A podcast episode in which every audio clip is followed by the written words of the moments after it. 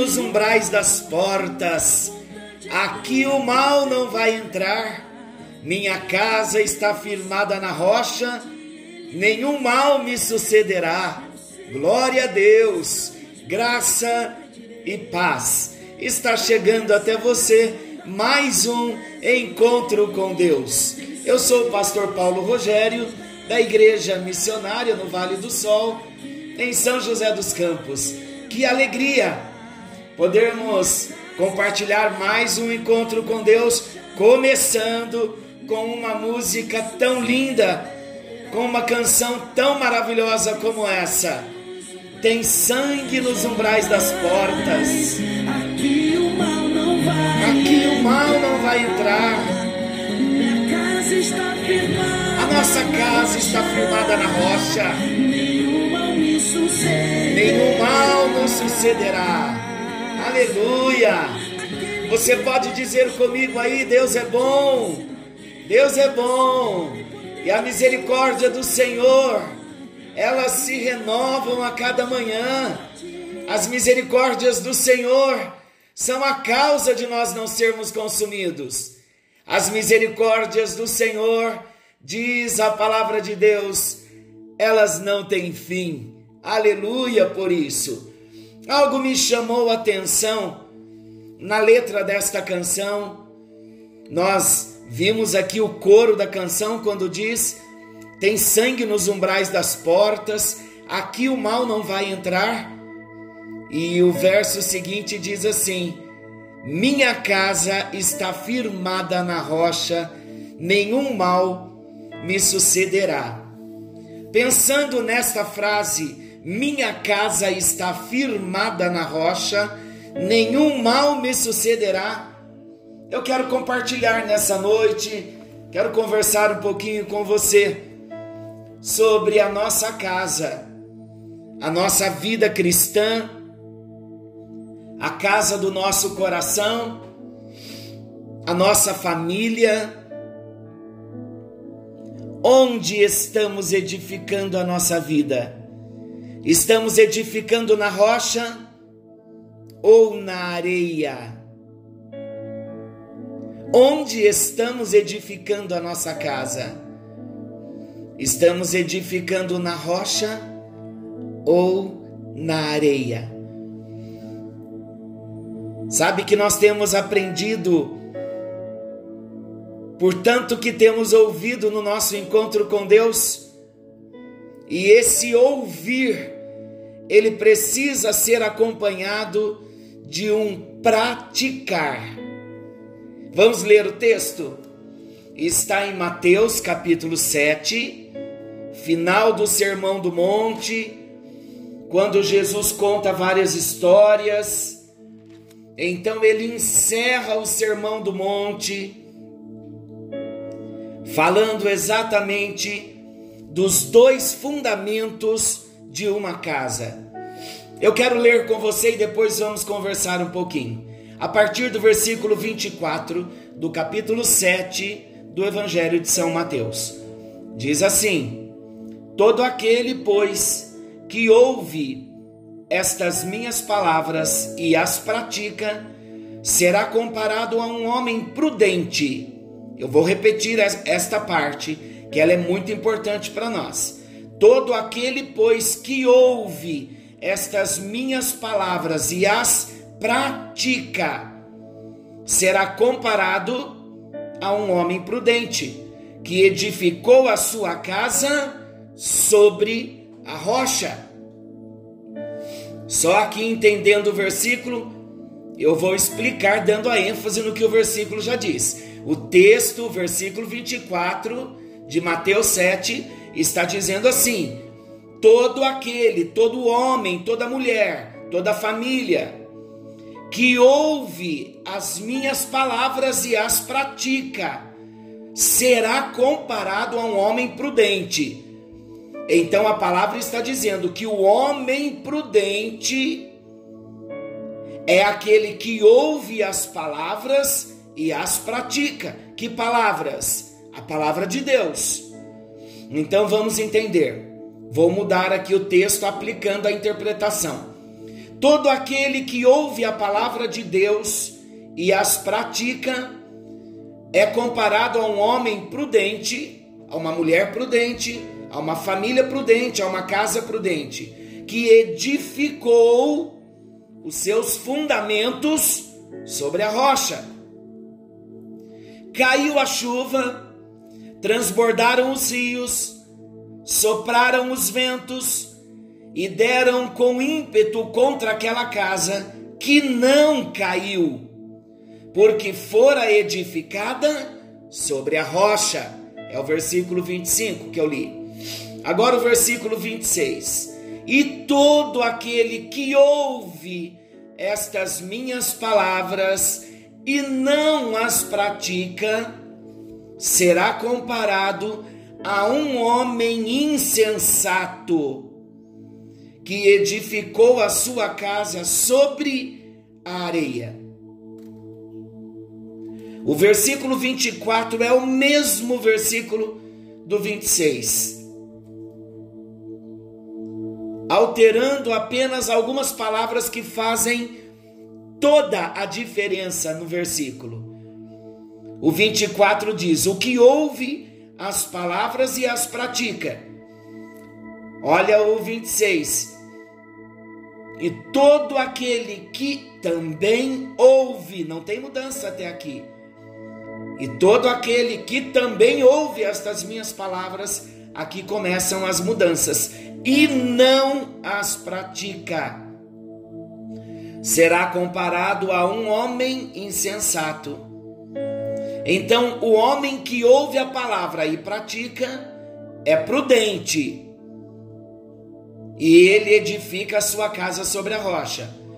Aquele que ouve as mesmas palavras que o prudente ouve, só que o prudente ouve e pratica, o insensato ouve e não pratica.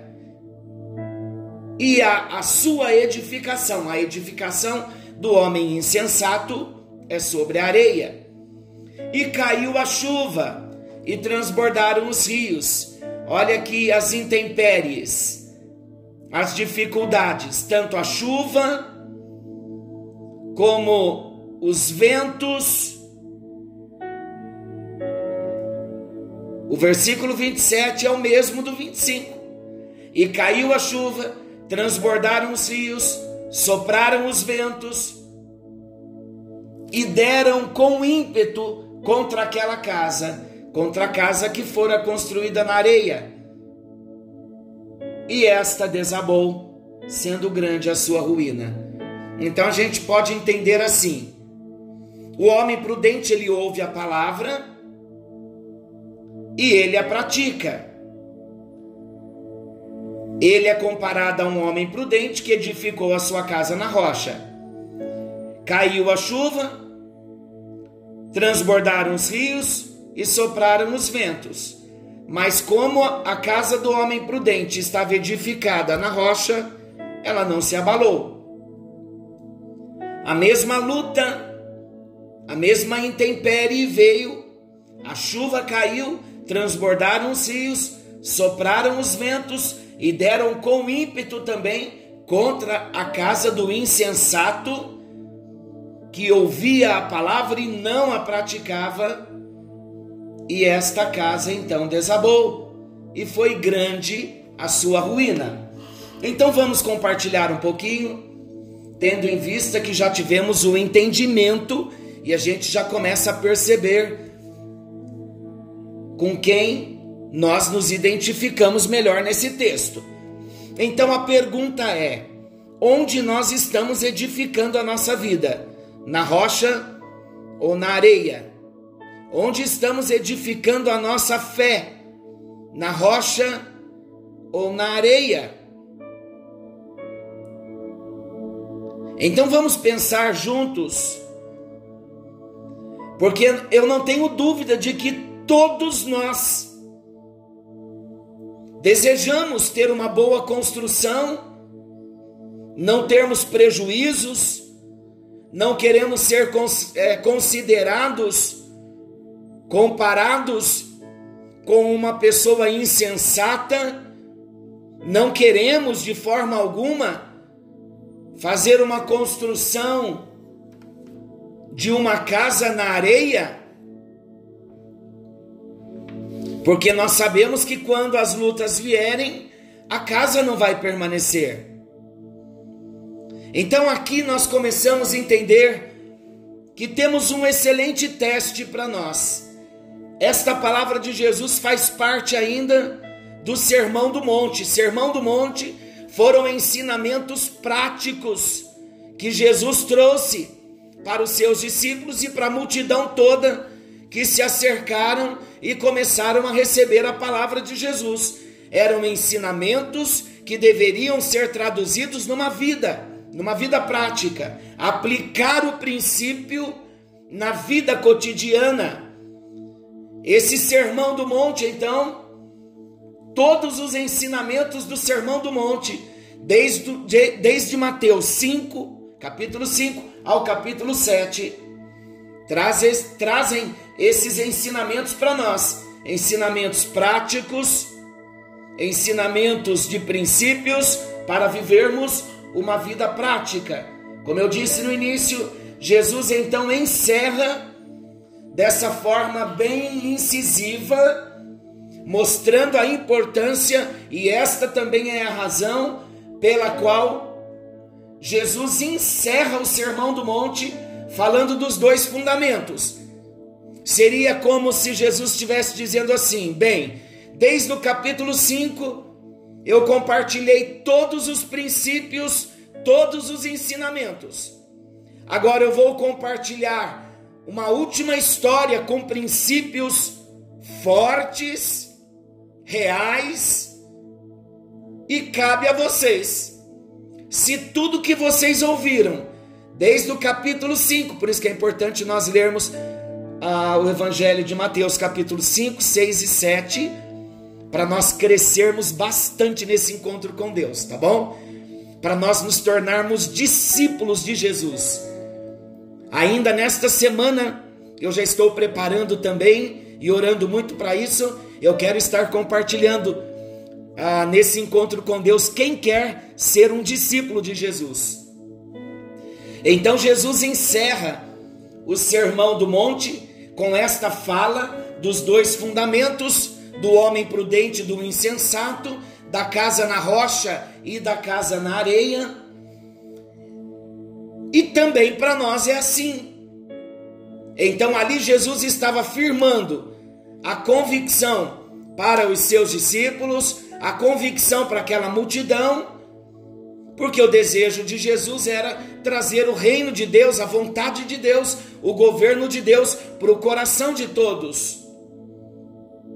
Assim como está sendo para nós. Então vamos pensar um pouquinho nesse texto sobre esse ensinamento inserido em todo o Sermão do Monte, do capítulo 5 ao 7. Aqui então nós vemos um excelente teste você gostaria de viver o Sermão do Monte? Então leia rapidinho, ainda nessa semana, o capítulo 5, 6 e 7 e depois responda a essa pergunta: Você gostaria de viver o Sermão do Monte? Mais uma perguntinha: é esse o seu verdadeiro desejo? Em caso de resposta afirmativa, depois que você ler, isso vai servir de um sinal excelente para aqueles que querem ser discípulos de Jesus. Qualquer pessoa que deseja viver esse tipo de vida como um discípulo, abraçando todos os ensinamentos do Sermão do Monte, inclusive esse agora, dos dois fundamentos, esse tipo de pessoa necessariamente é um cristão. Esse tipo de viver, qualquer pessoa que deseja viver esse tipo de vida, essa qualidade de vida, ela é chamada de um verdadeiro cristão. Por quê? Porque o verdadeiro cristão tem fome e sede da justiça, da palavra de Deus. E esse é o alvo de todo cristão durante toda a sua vida. Queridos, não podemos nos contentar com aquilo que já é. Não podemos, não, não se contente. Diga a Ele: Deus, eu quero mais. Aquilo que eu já recebi até hoje, eu quero mais do Senhor. Não se contenta com aquilo que você já foi, ou com aquilo que você está sendo hoje. Ainda tem mais de Deus para nós. Precisamos buscar mais. Precisamos desejar sermos homens e mulheres de Deus, que anelamos ser como Jesus. O nosso alvo deve ser esse: nos tornar parecidos com Jesus. Lembram do encontro? Todas as coisas cooperam para o propósito, e o propósito é nos tornarmos semelhantes a Jesus? Sim, ser semelhante a Jesus para nós, Jesus era perfeito, nós não somos. Mas esse deve ser o nosso alvo buscar a santidade para nos tornarmos cada dia mais parecidos com Jesus. Quando nós entramos então por esse caminho, nesse sentido, observando agora o texto final dos dois fundamentos, a areia então, na qual o homem insensato edificou a sua casa, ela aponta para uma vida cheia de conhecimento, de muito ouvir, mas sem prática consistente. É tudo que nós não devemos fazer. Ouvir, ter o entendimento na cabeça e não deixar a palavra cair no nosso espírito recriado para vivermos o propósito que Deus tem para cada um de nós. Não podemos viver uma vida inconsistente, temos que ser consistentes. Quando nós falamos de superficialidade, e cabe bem agora nesse texto, nós analisarmos com critério, quando se fala de superficialidade, em se tratando de gente, de pessoas, falamos de pessoas que não têm alicerces profundos.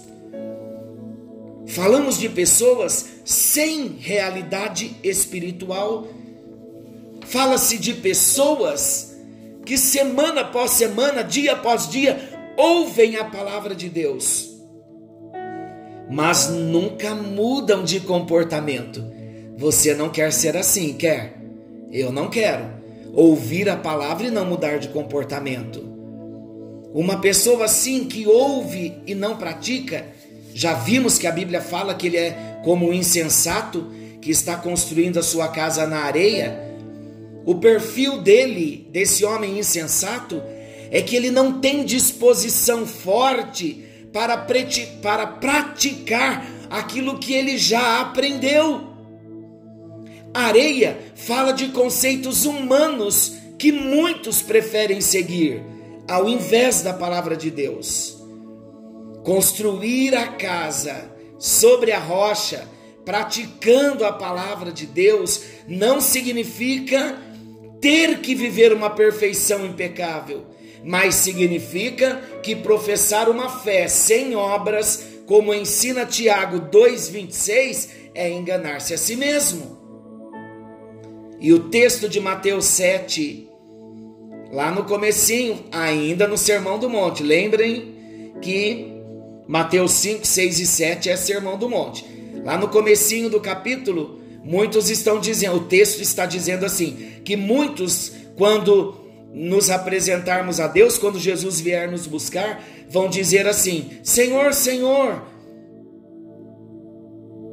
Senhor, nós oramos no teu nome, nós expulsamos demônios no teu nome.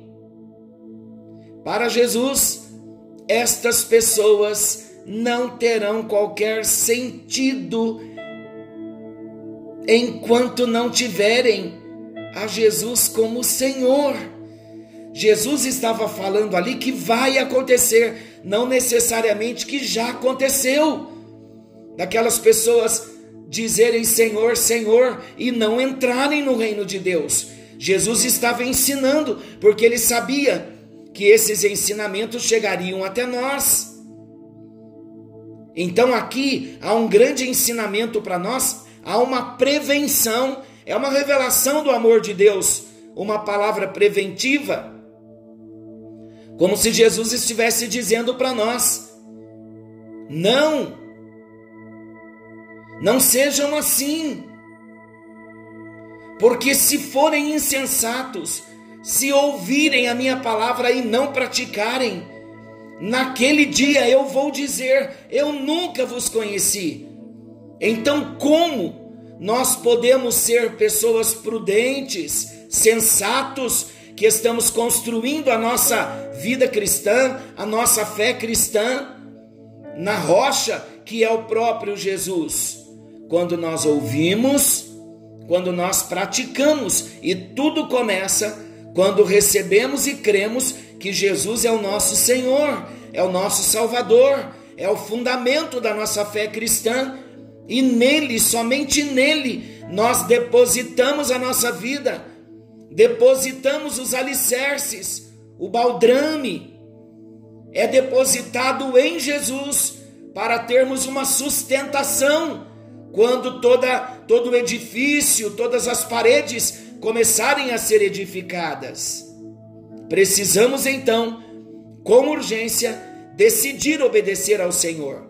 É importante também nós lembrarmos que a verdadeira fé, ela sempre se manifesta no estilo de vida daquele que a possui, naquele que vive o padrão estabelecido na palavra do Senhor.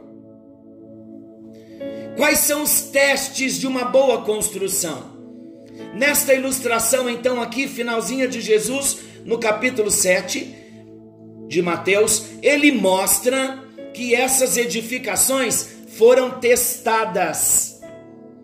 As duas construções foram testadas. Normalmente não há como distinguir uma boa casa de uma casa ruim pela aparência dela, pela fachada da casa. Porque o problema se apresenta é na base, é na fundação que não se vê por fora.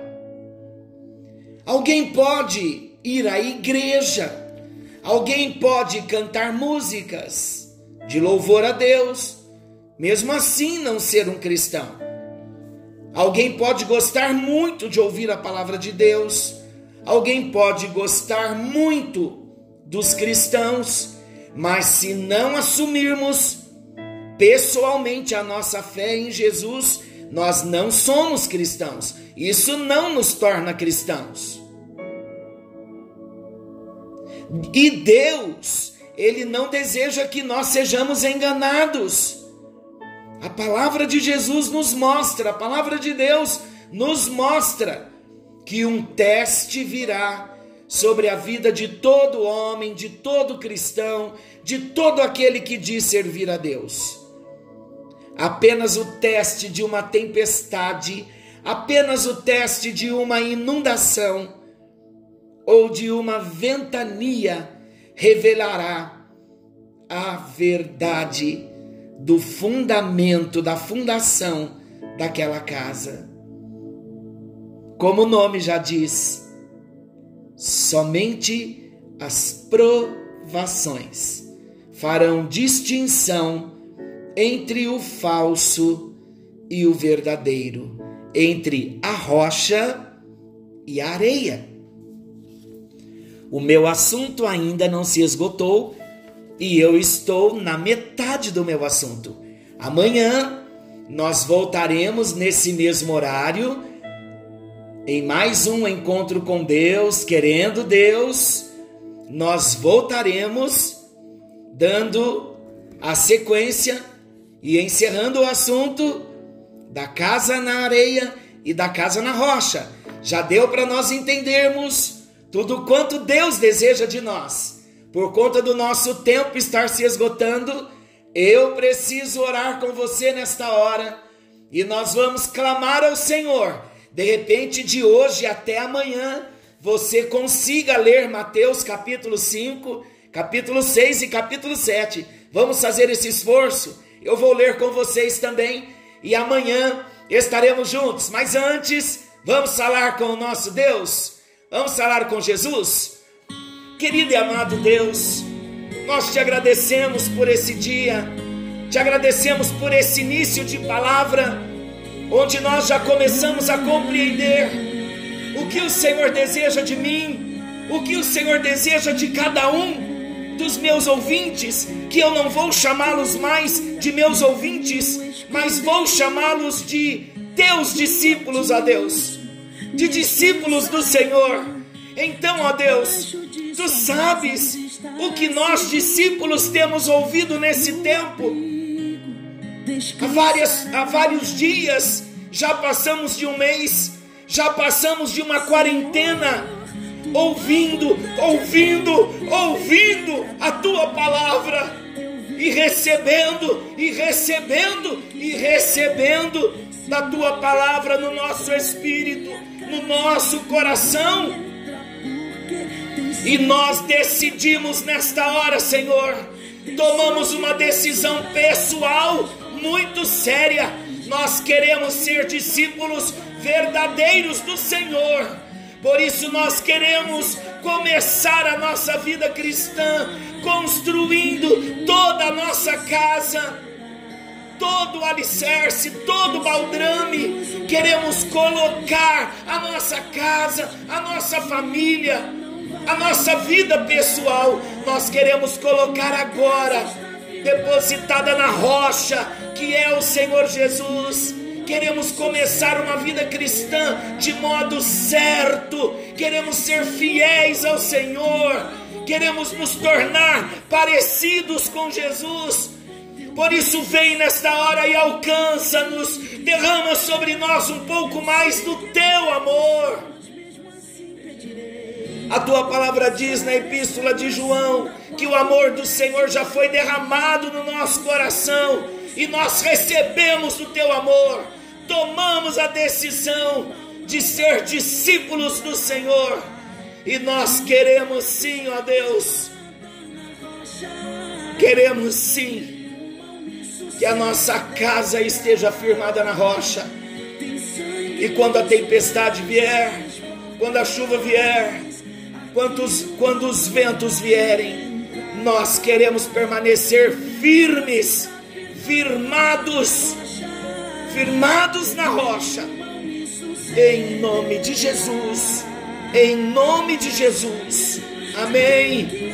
Graças a Deus, amanhã estaremos de volta querendo Deus, nesse mesmo horário, com mais um encontro com Deus prevalecerá, prevalecerá, prevalecerá.